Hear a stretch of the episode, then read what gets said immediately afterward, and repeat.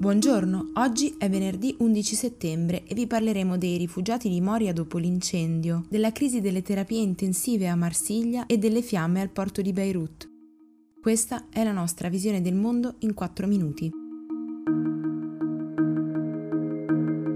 Dopo l'incendio che ha colpito il campo per rifugiati di Moria, sull'isola greca di Lesbo, migliaia di profughi si ritrovano oggi a dormire per strada, con poco o nulla da mangiare. Il governo ha detto che per trovare a tutti una soluzione abitativa alternativa ci vorranno dei giorni e nel frattempo tra i migranti sono stati riscontrati anche diversi casi positivi al coronavirus.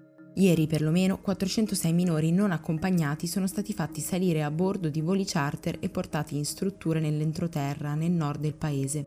Intanto, in varie città tedesche, tra cui Berlino, Francoforte e Amburgo, migliaia di persone sono scese in piazza per chiedere al governo di accogliere alcuni dei migranti del campo di Moria.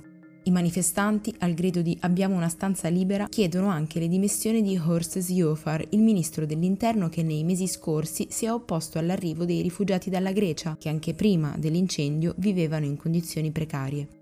Per Zio fare i suoi, però, prima di accogliere chiunque, la Germania dovrebbe ottenere un accordo per il ricollocamento dei migranti negli altri paesi europei. Accordo che tuttavia continua a essere ostacolato da più parti in Europa, da paesi come l'Olanda o l'Austria.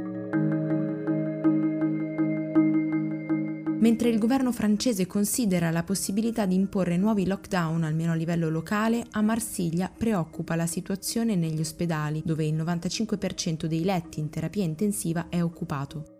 Secondo il professor Dominique Rossi, membro della commissione medica della città, i ritmi lavorativi sono tornati oggi ai livelli di inizio aprile. Intanto il segretario generale delle Nazioni Unite Antonio Guterres ha chiesto altri 35 miliardi di dollari, di cui 15 miliardi nei prossimi tre mesi, per il programma ACT Accelerator dell'OMS. Questo è destinato alla ricerca di vaccini, trattamenti e diagnosi contro il coronavirus. Per il momento al piano sono stati destinati solo 3 miliardi di dollari, meno del 10% rispetto agli obiettivi dell'organizzazione. Il ritardo è dovuto alla poca partecipazione dell'Unione Europea e di altri stati come Giappone, Gran Bretagna e Stati Uniti, più impegnati a raggiungere accordi bilaterali con le case farmaceutiche per assicurarsi le dosi del futuro vaccino.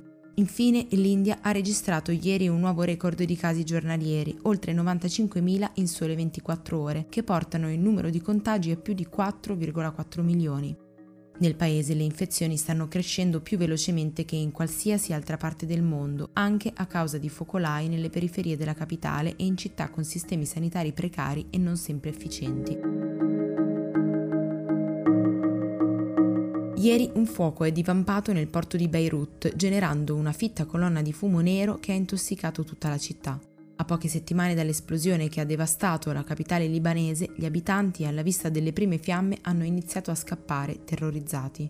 La causa dell'incendio non è stata ancora accertata, ma secondo fonti militari a prendere fuoco è stato un deposito di petrolio e pneumatici. Nel frattempo continuano le indagini sull'esplosione del 4 agosto che ha fatto 190 vittime, più di 6.000 feriti e 300.000 sfollati. Per oggi è tutto, da Antonella Serrecchia e da Rosa Uliassi a lunedì.